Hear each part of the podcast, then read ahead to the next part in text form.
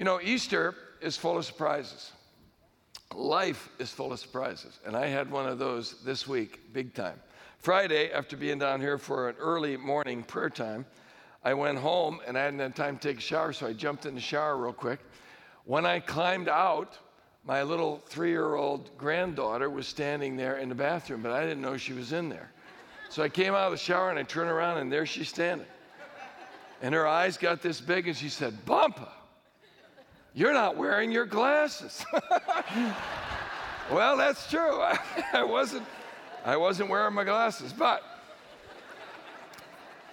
it was surprise. I didn't expect her to be in there. Life is full of surprises. It's going to probably take her till she's in her 50s to get over what she saw there. But anyway, you're not wearing your glasses. That was great. You know, um, I can tell you when the ladies and the men went to the tomb that Sunday morning, after Jesus' crucifixion, they were given a great surprise. They expected to find a tomb with a body in it. They were bringing spices to anoint him. But when they got there, the tomb was empty.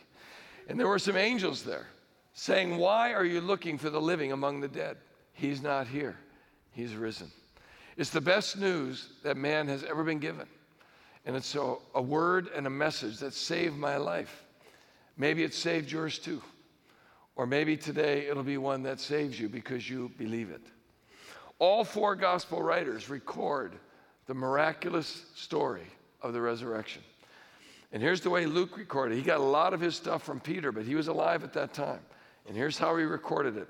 As he wrote out this book for his friend Theophilus, he wanted him to know the whole story as it happened. This is what he wrote Luke 24, verse 1. On the first day of the week, very early in the morning, the women took the spices they had prepared and went to the tomb. They found the stone rolled away from the tomb, but when they entered, they did not find the body of the Lord Jesus. While they were wondering about this, suddenly two men in clothes that gleamed like lightning stood beside them. In their fright, the women bowed down with their faces to the ground. But the men said to them, Why do you look for the living among the dead? He's not here, he's risen. Remember how he told you while he was still with you in Galilee? The Son of Man must be delivered over to the hands of sinners, be crucified, and on the third day be raised again. Then they remembered his words. Let's pray together. Father, this is the good news that saved my life, and I will always be grateful for the people who brought that message to me. And I want to thank you, God, that our greatest enemy has been vanquished. In Christ, death can't hurt us anymore. You've triumphed over it. That's what this Easter celebration is all about. That's why the choir's been singing, the band has been playing, and why we've been lifting up these songs of praise. So today, Lord, as we open this word, let us visit all over again that glorious Sunday morning in Jerusalem when everybody began to learn that Jesus has triumphed over death. And we'll thank you for all you'll show us today. In Jesus' name, amen. You know, it's been said that there are two things you can count on that are always certain death and taxes. Well, I want you to know that there's a group of billionaires who are working to change that. Not on the taxes side, but on the death side. They're actually using their millions and billions to try to triumph over death. And they've been trying all kinds of things, but so far, none has been successful.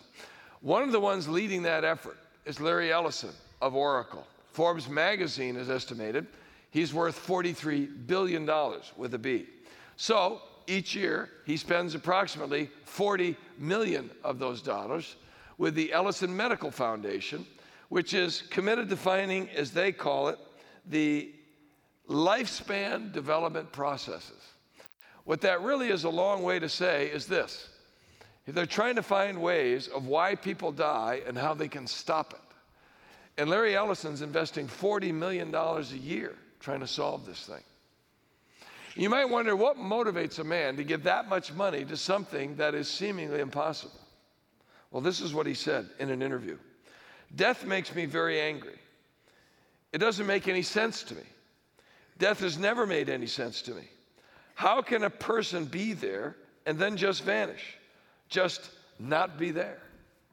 Well, you know, it's a very good question because I used to wonder that same thing myself when I was a kid. I didn't understand death. When I was five years old, my grandpa died. One minute he was there, the next he was gone. I didn't know where he went. They just told me he wouldn't be coming back.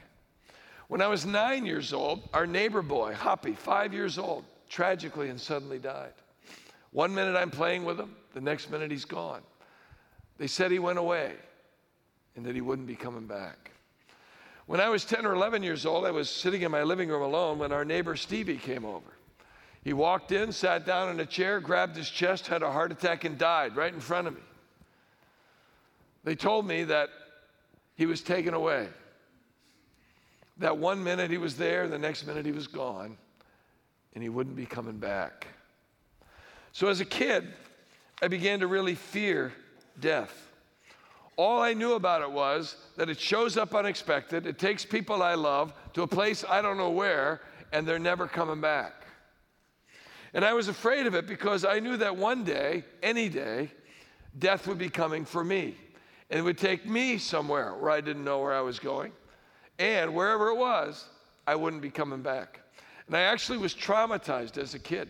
I remember laying on our couch in our living room at times being overcome with fear about being put in a box and being put in the ground forever. And I lived with that fear. It stayed with me until I was 25. And then there were some witnesses to the greatest news I've ever heard who came and told me that I didn't need to be afraid of death anymore, that someone who loved me had triumphed over it, that he had conquered sin, death, and the grave, and he was alive and he was offering me hope and forgiveness and eternal life. And they told me that man was Jesus. All four Gospels detail Jesus' triumph over the grave. His triumph over death is center stage. The whole Old Testament pointed to his triumph. And Jesus told the crowds and the disciples and the people over and over and over again he was going to rise from the dead, he was going to triumph over death. That's why Luke wrote in verse 7, chapter 24, the Son of Man must be delivered over to the hands of sinners, be crucified, and on the third day be raised again. People, the triumph over death that Jesus accomplished is the most important message you will ever hear. That's why the Apostle Paul wrote to the Corinthian church in 1 Corinthians 15, verse 3 for what I received, I passed on to you as of first importance that Christ died for our sins according to the Scriptures, that he was buried, that he was raised on the third day according to the Scriptures, and that he appeared to Cephas, that's Peter, and then to the 12. I give to you as of first importance. Now, when I was 25 years old, for the first time hearing it, I thought, why am I 25 and no one's told me before now? How is it that I could go to college, go to high school, have a job, live in America. I'm 25 years old. I've had 25 Easters, and I have no clue what it is. How could I be 25 years old and not know that Easter had something to do with Jesus? But I didn't. How in the world could I be 25 and not have heard the best news that ever was given to man? Because nobody told me. Nobody told me. And so I lived with that fear of death. And I thank God for those men that reached across racial barriers and all kinds of other barriers because they cared more about me than all those other things. And they told me the good news, the gospel, the truth and the proof that Jesus has triumphed over death. But the question is, how did he do it? How did he triumph? He did it by his sacrifice for sin on the cross, and he did it by his glorious resurrection from the grave. Jesus triumphed over death by his sacrifice for sin on the cross. Here's how Luke put it in verse 6 When the angels spoke to the women, they told them, He is not here, He is risen.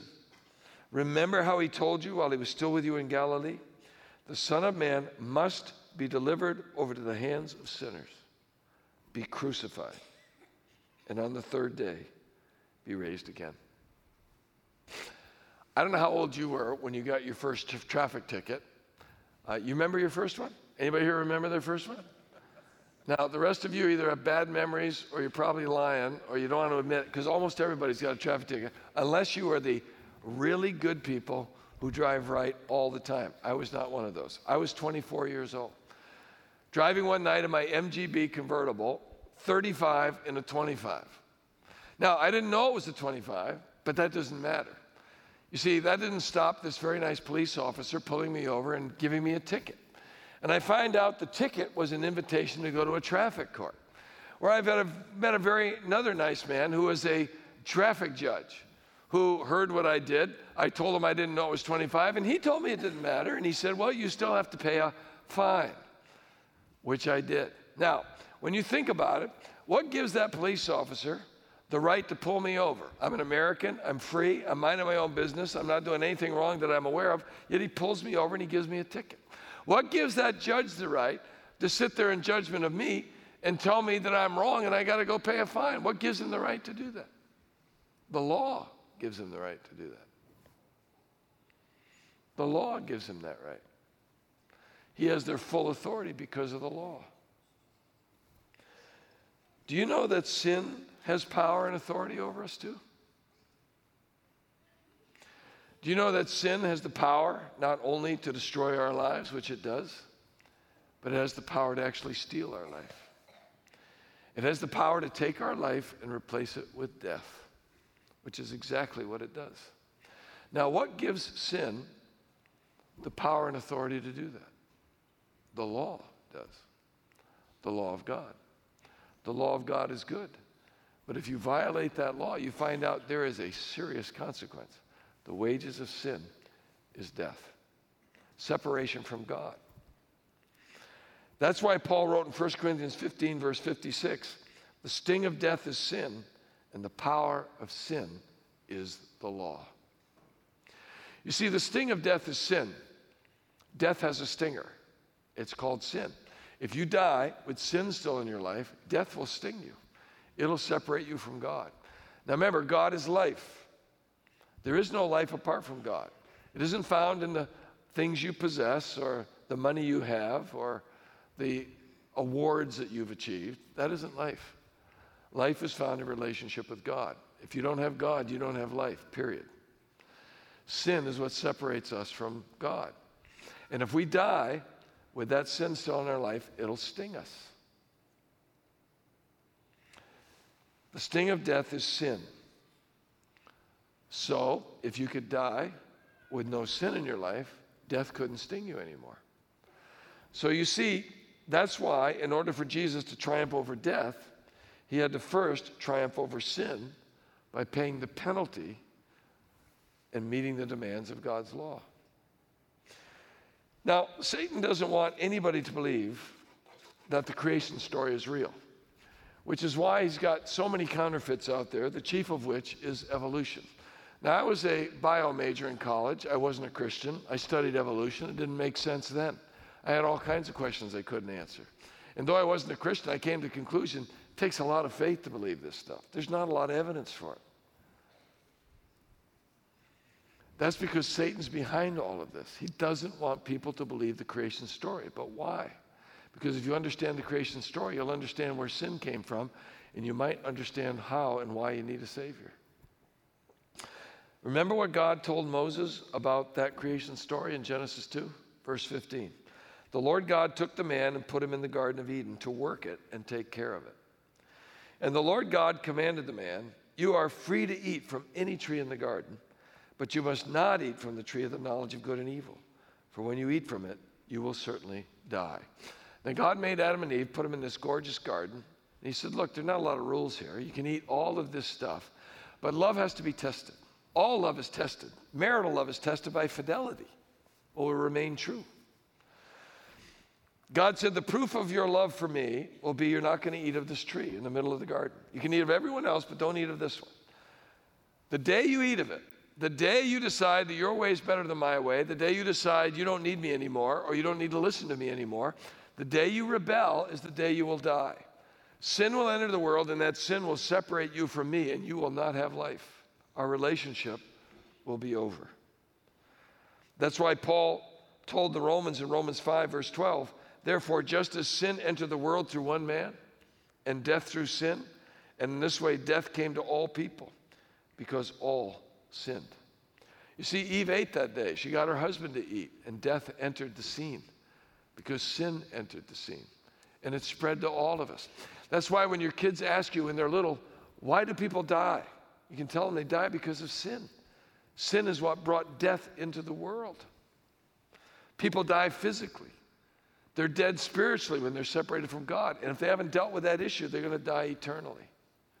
Eternally separated from God. But you see, this is the good news of what Jesus has done. For you see, Jesus, who had no sin, went to the cross and took my sin with him. He took your sin with him, and he died with it there. He met the full demands of the law. He paid my fine. He met that penalty, and God's law was satisfied. This is why the apostle John wrote in John 3:16, "For God so loved the world that he gave his one and only son, that whoever believes in him would not perish, but have eternal life." That's why Paul told the Corinthians in 2 Corinthians 5 or 21, God made him who had no sin to be sin for us, so that in him we might become the righteousness of God. That's why Apostle Paul later told the Colossian church, Look, when you were dead in your sins, Christ triumphed over that by the cross. He took your sins and he took your indebtedness to the law and he nailed it to the cross. Colossians chapter 2 verse 13. When you were dead in your sins and in the uncircumcision of your flesh, God made you alive with Christ. He forgave us all our sins, having canceled the charge of our legal indebtedness which stood against us and condemned us. He has taken it away, nailing it to the cross. And having disarmed the powers and authorities, he made a public spectacle of them, triumphing over them by the cross. He humiliated the forces of authority that were holding us captive to sin. That's why I would have loved to have been there when Satan got the word, when he thought he had beat Jesus at the cross. He thought he'd won his greatest victory. I would have loved to have been there when he suddenly realized, uh oh, this is not good. Jesus has just triumphed over sin. The sting of death is sin, and the power of sin is the law. Thanks be to God who gives us the victory through our Lord Jesus Christ. Jesus met the full demands of God's law, and what he did that day on the cross was he grabbed death by the throat and he ripped the stinger out. Death is as harmless as a bee without a stinger if you're a Christian. Your body may die, it may be put in the ground or cremated, but death will never touch you because it can't. If you're a Christian, you have the living Christ living in you and you have eternal life. And we have become witnesses of these things. Luke said in verse 48 of chapter 24, You are witnesses of these things. I thank God for the people who reached into my life to share this good news that broke my fear of death. And now, today, if you're here and you haven't known that this kind of triumph has taken place, I want you to know that witness has been passed on to you. You've now heard what Jesus has done. You don't have to fear death anymore. He has triumphed over death. For the wages of sin is death, but the gift of God is eternal life in Christ Jesus our Lord. But not only did he do it by triumphing over death by conquering sin at the cross, Jesus triumphed over death by his glorious resurrection from the grave. Luke said in verse 1 On the first day of the week, very early in the morning, the women took the spices they had prepared and went to the tomb.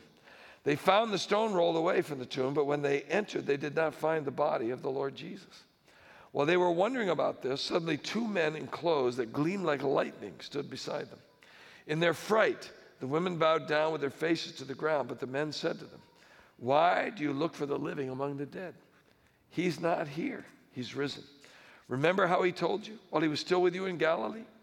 The Son of Man must be delivered over to the hands of sinners, be crucified, and on the third day be raised again. Then they remembered his words. John Ortberg is a well known author, pastor at Menlo Park Presbyterian Church right here in the Bay Area. John Ortberg has a friend in Minnesota who's also in the ministry. His name is also John. But John, his friend, has a very unique ministry. He's the denominational exec and part of his job is he travels in Minnesota to little villages that have no church. and he's there to help the people with weddings and to do funerals. Now, John, that lives in Minnesota, was telling John Ortberg, his friend, about a recent time when he was riding with the undertaker in the hearse out to one of these little communities to do a funeral for a family that had no church. When they were done with the funeral, they were driving back together in the hearse. And John said he got very, very tired. So the funeral director said, Well, there's nobody back there. Why don't you lay down in the back of the hearse and take a nap? So John did that, and he fell fast asleep. Now, while they're driving along, the undertaker realizes I'm almost, I'm almost out of gas. So he pulls in to a gas station to gas up. Now, he said the gas station attendant came out to pump the gas. He was a little creeped out just by pumping gas in a hearse to begin with. So he starts pumping and he looks in the window and he sees a guy stretched out in the back of the hearse. And it's totally freaking him out. So he's pumping the gas like this. He just he couldn't even look in there. He's just hoping this thing will be over. Well, Ortberg's friend John wakes up when he realizes the hearse isn't moving anymore. I wonder where we are. So he sits up in the back of the hearse and he looks out the window and he sees the gas station guy. So he taps on the window waves. John said, You have never seen anybody run. So he left everything. The pump's running. He just ran because you don't expect to see a dead guy sit up and wave. In fact, you don't expect to see a dead guy do anything except just lay there and be dead. Jesus reversed all of that. He said, You kill me, bury me in a tomb, and three days later, I'll reverse the curse. I'll conquer sin, death, and the grave, and I'll rise again. And I'll prove to you that I'm the way, the truth, and the life, the only way to God. And that's exactly what happened. He died on a cross for our sins. He was buried in a tomb, and three days later, he rose again. People, Jesus told his disciples that the resurrection would be the proof of who he was. And when they saw that resurrection, it changed them. They were not the same people. Remember, the disciples and those who gathered thought the cross was the end. They thought their hope was over. Jesus, their Messiah, was dead. They had no hope. And so they gathered together in an upper room on that Sunday, trying to figure out what do we do now? And what made matters worse, the women came back from the tomb, Luke's gospel said. They had seen the angels. Mary had seen Jesus himself, thinking it was the gardener. So they're running back to the tomb saying, We've seen the Lord. And they say, You ladies are nuts. That's a loose paraphrase. He's dead. His body's not in the tomb. Well, I don't know where he is, but he ain't alive. So that night, they're gathered together in the upper room. They're trying to sort all this out. And Jesus appears in their midst. And he said, Look at my hands. Luke 24. Look at my hands. Look at my feet. I'm not a ghost. I have flesh just like you. Better, but I have it. By the way, you got anything to eat? I'll prove it to you. They gave him a fish and he ate it. And in Luke 24, it says in verse 44, he said to them, This is what I told you while I was still with you. Everything must be fulfilled that's written about me in the law of Moses, the prophets, and the Psalms. Then he opened their minds so they could understand the scriptures. And he told them, This is what is written the Messiah will suffer and rise from the dead on the third day. And repentance for the forgiveness of sins will be preached in his name to all nations, beginning at Jerusalem. You are witnesses of these things. Boy, were they ever. They were so transformed by what they saw in the living Christ that they would not be silenced now. They were not afraid of anything. They were out there telling everybody who would listen, and they paid a price for it. They were even willing to die rather than deny this truth because they knew it was real. Jesus had really died, their sins were really forgiven, and he was really alive, and they were going to live forever. You see, the resurrection is the linchpin of Christianity. If the resurrection isn't real, if it really didn't happen, then Christianity is a hoax, a terrible hoax. It's a lie. It's like every other worthless religion that's out there. That's why the Apostle Paul said in 1 Corinthians 15, verse 12, But if it's preached that Christ has been raised from the dead, how can some of you say that there's no resurrection of the dead? And if there's no resurrection of the dead, then not even Christ has been raised. And if Christ has not been raised, our preaching is useless, and so is your faith. More than that, we're then found to be false witnesses about God, for we've testified about God that He raised Christ from the dead. But if He didn't raise Him, but He didn't raise Him if in fact the dead are not raised. For if the dead are not raised, then Christ has not been raised either. And if Christ has not been raised, your faith is futile. You're still in your sins. Then those also who have fallen asleep in Christ are lost. If only for this life we have hope in Christ, we are of all people most to be pitied. You see, the apostles understood. Everything hung on this. If Jesus hasn't really been raised, then his death on the cross was meaningless. The Christian faith is a hoax, and people who believe it are lost, and they ought to be pitied for their sacrifice. But if he did rise from the dead, all of that changes. Now, suddenly, Christianity is the only reality. Now, Jesus is the only way to God. Now, He is the way, the truth, and the life. And now, every other religion and approach to God is false. That's what made 1 Corinthians 15 20 such a powerful testimony when Paul said, But Christ has indeed been raised from the dead. The first fruits of those who have fallen asleep. For since death came through a man, the resurrection of the dead comes also through a man. Look at this. For as in Adam all die, so in Christ all will be made alive. In Adam all die. We inherited that sin nature, every one of us. We have all sinned and fall short of his glory. There's no exceptions. In Adam all die. But in Christ, all can be made alive. All of us are in Adam. That's why we have sin. But not all of us are in Christ. That's why the Apostle Paul told the Ephesians in Ephesians 1 you were included in Christ when you believed, when you heard the truth and believed the gospel of your salvation, the good news of the death, burial, and resurrection of Jesus. Paul told them when you believe that, then you were included in Christ. But until that time, you weren't. And when you are included in Christ, you are made alive. The women who came to the tomb that day got a surprise. They expected to find a body that they were going to anoint with spices, but he wasn't there. And the angel said to them, Why are you looking for the living among the dead? He's not here. He's risen, just as he said. You see, the resurrection of Jesus is what sets apart Christianity as true and every other religion and approach to God as false. Now, it might seem a bit arrogant to you, but it isn't. If you've been around here a while on Easter, you've heard this before. It's a good review. And if you haven't heard this, you need to. Because basically, religion is a massive confusion. There's so many different religions, so many different versions. People either assume they all end up in the same place or they're all worthless. The fact of the matter is, Satan has created all of these religions because he knows religion can't save anybody. Only Jesus can save people. That's why Satan doesn't care if you have all the religion in the world as long as you don't have Christ. That's why he doesn't care if you even call yourself a Christian as long as you don't have Christ.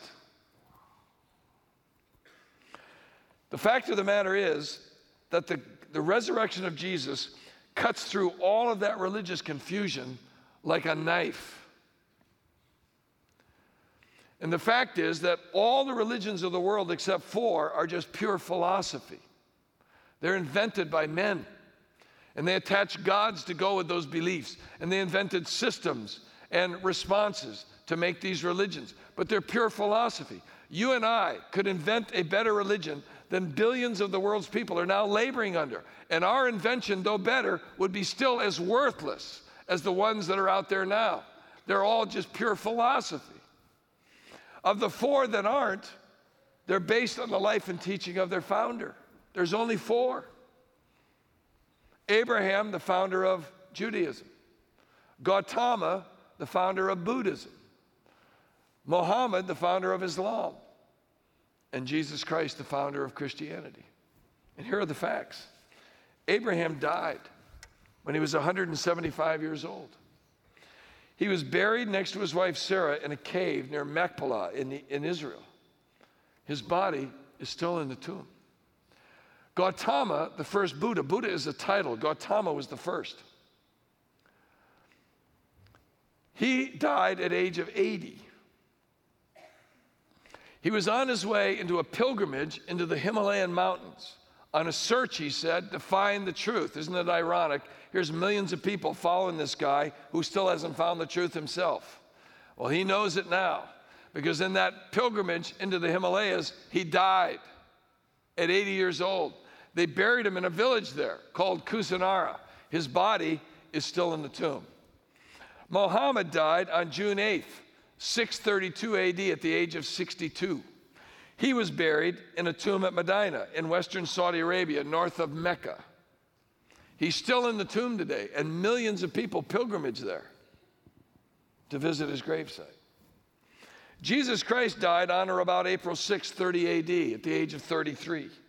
He was buried in a tomb in Jerusalem, sealed with a stone, guarded by soldiers to keep the body in the grave, but all those efforts failed. His body isn't in there. And you know why? Because he isn't dead. Sin couldn't defeat him, death couldn't hold him, the grave couldn't keep him, because he's the resurrection and the life. He conquered sin, he conquered death, he conquered the grave for us. The tomb is empty.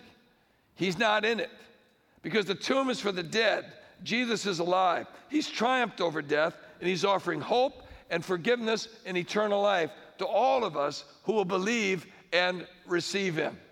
Someday, someday, if Jesus hasn't returned, my kids are going to pack me up in a box and put me in the ground. But I'm going to remind them constantly you can put my body in the ground, but you ain't ever putting me in there. Because I ain't ever going to be in there.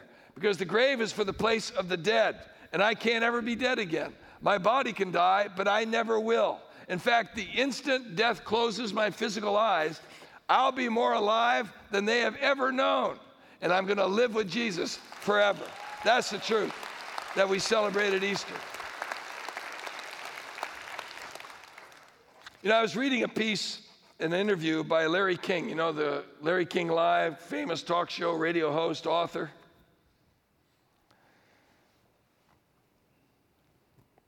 He was doing an interview with the New York Times, and Shawn, his seventh wife, said how he was absolutely traumatized and paralyzed by the thought of dying. Now, Larry King, by his own admission, is emphatically non religious. But he's really concerned about dying. So, in the interview, he's 83 years old right now. King takes four human growth hormone pills every day, and he claims he's feeling great. But in the case of death, he said, I've arranged to have my body frozen and then thawed out. And when researchers discover a cure for whatever killed him, I'll be healed by the so called cryonics approach. Now, listen to what King said about that. King told this interviewer at the New York Times that people behind the cryonics thing are all nuts. That's a quote. But he said, At least I know that if I'm frozen, I'll die with a shred of hope. Other people have no hope. When I read that, I thought, how pathetic is that?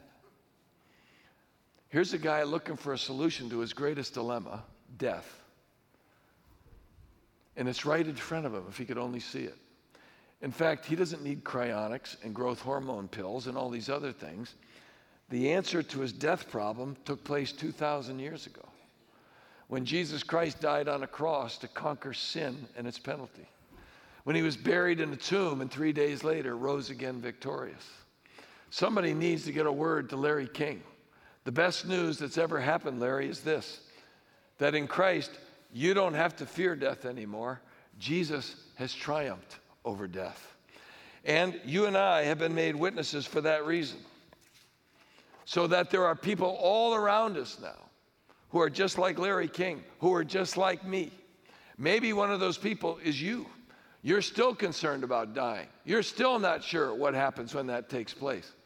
And you still haven't heard before today that there's an answer, a solution. Jesus has triumphed over death. Those who are in Christ are going to live forever. Death may grab your body, but it will never touch you. And the good news is that Jesus' triumph means triumph for you. And that's why we celebrate this good news every Easter.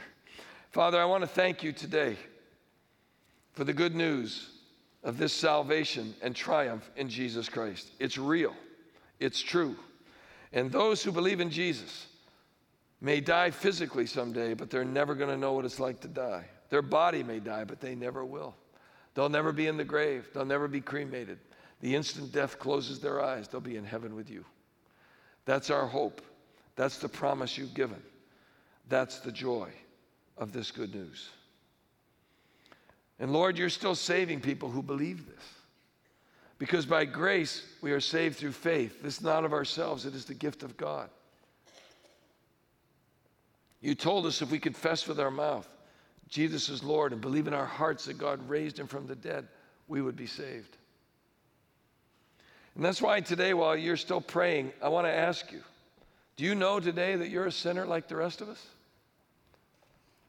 Do you know today and believe that Jesus Christ died for your sins? Do you believe today that he rose from the grave victorious? And he's offering hope, forgiveness, and eternal life for you. Do you believe? Do you believe? If you do, then ask Jesus to save you, and he will. Ask him to come and live in your life, and he will.